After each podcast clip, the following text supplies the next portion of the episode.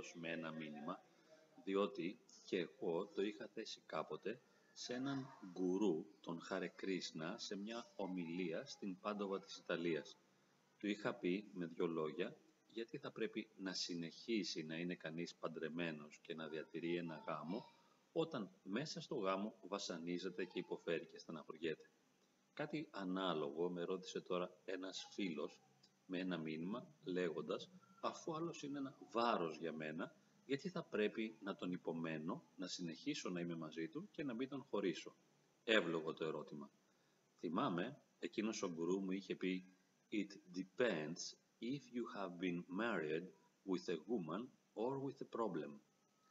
Δηλαδή, εξαρτάται εάν έχεις παντρευτεί με μια γυναίκα ή με ένα πρόβλημα. Μου έκανε εντύπωση η απάντησή του. Ε, δεν ήταν χριστιανική απάντηση, βέβαια αυτός ήταν Ινδουιστής, αλλά αντιπροσώπευε, εκπροσωπούσε μια βαθιά πνευματική κοσμοθεωρητική αντίληψη και υπέφετα πως θα πει κάτι άλλο για να υποστηρίξει το γάμο.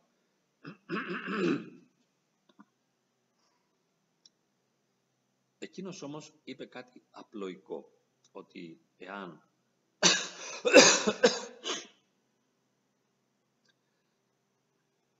Εκείνος όμως είπε κάτι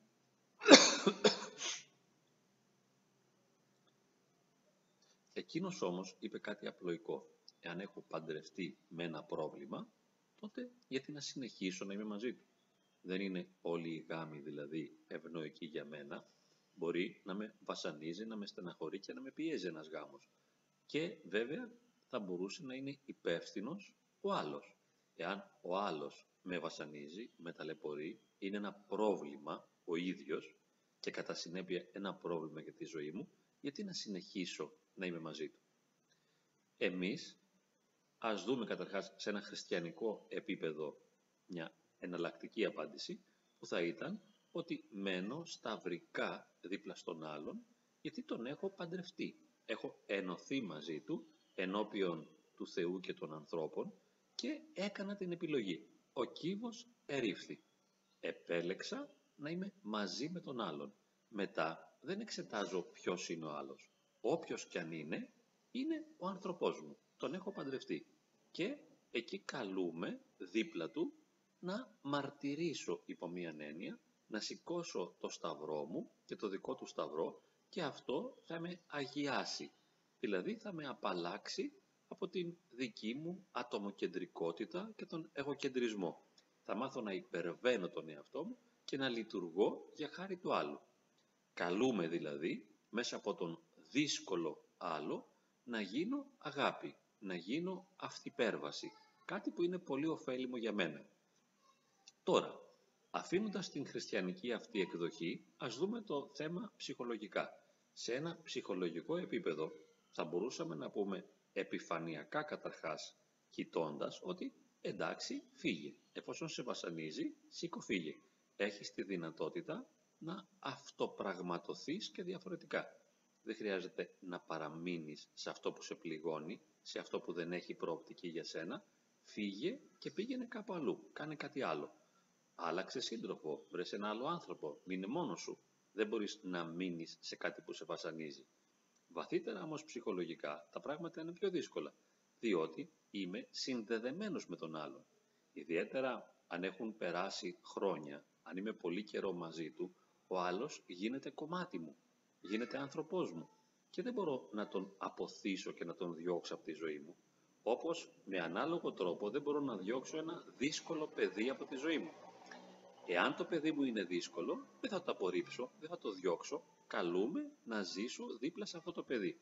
Διότι ναι μεν με βασανίζει, με ταλαιπωρεί, μου κάνει τη ζωή ποδήλατο, αλλά είναι το δικό μου παιδί, το αγαπώ, έχω μια βαθιά ψυχοσυναισθηματική σύνδεση μαζί του και μένω χάρη αυτής της αγάπης, η οποία είναι και μια μορφή συνεξάρτησης βέβαια και βαθιά συναισθηματικής σύνδεσης. Αυτό είναι ένα ψυχολογικό γεγονός. Όταν ζω με έναν άνθρωπο για χρόνια, ενώνομαι μαζί του και έχω μια ιστορία ζωής. Υπάρχει ένα νήμα, υπάρχει μια πορεία. Δεν μπορώ να κόψω αυτό το νήμα. να σταματήσω αυτή την πορεία και να αρχίσω πάλι από την αρχή, αυτό είναι πολύ επώδυνο για μένα. Έχω και νιώθω την ανάγκη να παραμείνω. Να παραμείνω εκεί, γιατί υπάρχει η βαθιά ψυχοσυναισθηματική σύνδεση. Δεν μπορώ να μηδενίσω τα κοντέρ και να αρχίσω από την αρχή. Πέρα από το γεγονός ότι ένας νέος άνθρωπος θα μου δημιουργήσει νέα προβλήματα. Αλλά πέρα από αυτό είμαι ψυχοσυναισθηματικά δεμένος, ο άλλος είναι κομμάτι της ζωής μου και αν διώξω τον άλλον από μένα, από κοντά μου, είναι σαν να διώχνω ένα κομμάτι της ζωής μου. Σαν να διώχνω βιώματα, εμπειρίες, ιστορία ζωής. Αυτό είναι πολύ δύσκολο να το κάνω. Και επίσης θα δημιουργηθούν, εάν χωρίσω, και άλλα προβλήματα. Το πιο απλό και το πιο εύκολο πρόβλημα που δημιουργείται είναι το οικονομικό. Εάν χωρίσω, είναι πολύ πιθανόν να φτωχύνω. Ε, θέλω να ζήσω πιο φτωχά. Έχω τη δυνατότητα να νοικιάσω ένα δικό μου σπίτι, να αναλάβω τα έξοδα. Αυτά. Τα παιδιά μου μετά πώς θα αντιμετωπίσουν αυτό το χωρισμό; Μήπως είναι πολύ μικρά και είναι δεμένα και με τους δύο γονείς. Μήπως έχουν ανάγκη και τους δυο μας. Μήπως πληγωθούν ιδιαίτερα. Πώς αντιμετωπίζουν τα παιδιά το ενδεχόμενο ενός χωρισμού. Μπορώ να συναισθανθώ τι σημαίνει για αυτά. Για άλλα παιδιά είναι πιο εύκολο, για άλλα παιδιά είναι πιο δύσκολο. Επίσης είναι οι συγγενείς. Τι θα πει η μαμά μου, ο μπαμπάς μου, το σόι μου και αυτό όχι σε ένα επίπεδο κατάκρισης, ότι οι άλλοι έχουν μια άποψη και θα με κρίνουν. Δεν το εννοώ αυτό, παρότι και αυτό επηρεάζει κάποιους. Εγώ αναφέρομαι στον τραυματισμό που θα κάνω σε κάποια άλλα αγαπημένα μου πρόσωπα. Μπορεί να πληγωθεί πολύ η μητέρα μου, μπορεί να πληγωθεί πολύ η πεθερά μου, μπορεί να πληγωθεί το περιβάλλον μου. Και αυτό έχει μια σημασία. Δεν είναι ότι εγώ θα εκτεθώ απλά, αλλά θα δημιουργήσω ένα τραυματισμό. Έτσι λοιπόν είναι πολυπαραγωγικό το θέμα και γι' αυτό πολλές φορές είμαστε αναγκασμένοι να παραμένουμε σε ένα δύσκολο γάμο. Και αυτό δεν είναι μια κακή επιλογή. Ίσως ούτε και μια σωστή. Είναι όμως μια επιλογή. Ένας όριμος άνθρωπος που έχει παντρευτεί, που έχει ζήσει χρόνια με τον άλλον μαζί, που έχει προβληματιστεί, που έχει ακούσει ή διαβάσει πολλά, θα καταλαβαίνει αυτά τα πράγματα. Δηλαδή, γιατί να παραμένω με κάποιον εφόσον είναι βάρος για τη ζωή μου. Έχω πάρα πολλούς λόγους για να παραμείνω. Είπαμε μερικούς. Σε πνευματικό επίπεδο, σε ψυχολογικό και σε κοινωνικό. Είναι ένα πολυπαραγωγικό φαινόμενο. Ο γάμος, η συμβίωση, αλλά ιδιαίτερα ο γάμος με παιδιά, δεν είναι μια ατομοκεντρική υπόθεση, δεν αφορά εμένα και δεν μπορώ να βάλω ως κέντρο μόνο τον εαυτό μου. Εγώ δεν περνάω καλά, εγώ να περνάω καλά. Δεν είναι τόσο απλό. Είναι ένα φαινόμενο και μια εμπειρία και ένα γεγονός πολύπλευρο, πολυδιάστατο και χρειάζεται κανείς να εξετάσει όλες τις παραμέτρους ώστε να μην κάνει λάθος. Επίσης, ας το συμπληρώσουμε λέγοντας ότι ο άλλος είναι ένα βάρος για μένα και η ζωή μου γίνεται ανυπόφορη δίπλα του επειδή είμαι κι εγώ ευαίσθητος, ευάλωτος, αγχώδης και σε εισαγωγικά προβληματικός.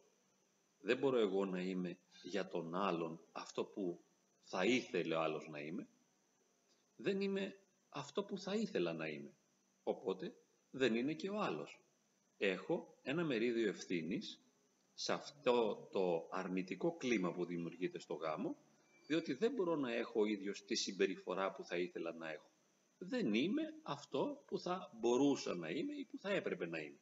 Τι να κάνουμε τώρα; Οπότε Εάν τον αφήσω, θα βρω έναν άλλο άνθρωπο, αλλά θα κουβαλήσω στη νέα σχέση τον ίδιο κουρασμένο ή προβληματικό ή αγχωμένο ή ταλαιπωρημένο εαυτό μου.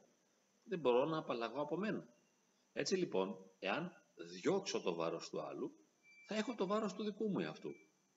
Το οποίο βάρος του δικού μου εαυτού συνέβαλε στο να γίνει ο άλλος βάρος για μένα γιατί συνέβαλα και εγώ στο να γίνει ο άλλος αρνητικός, στο να γίνει ο άλλος βάρος για μένα.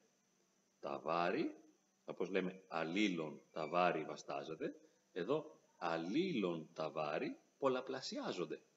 και μάλιστα εκθετικά. Έχουμε έναν πολύ έντονο και δυναμικό πολλαπλασιασμό των προβλημάτων. Δεν είναι λοιπόν καθόλου απλό το αν θα παραμείνω με κάποιον μαζί ή όχι.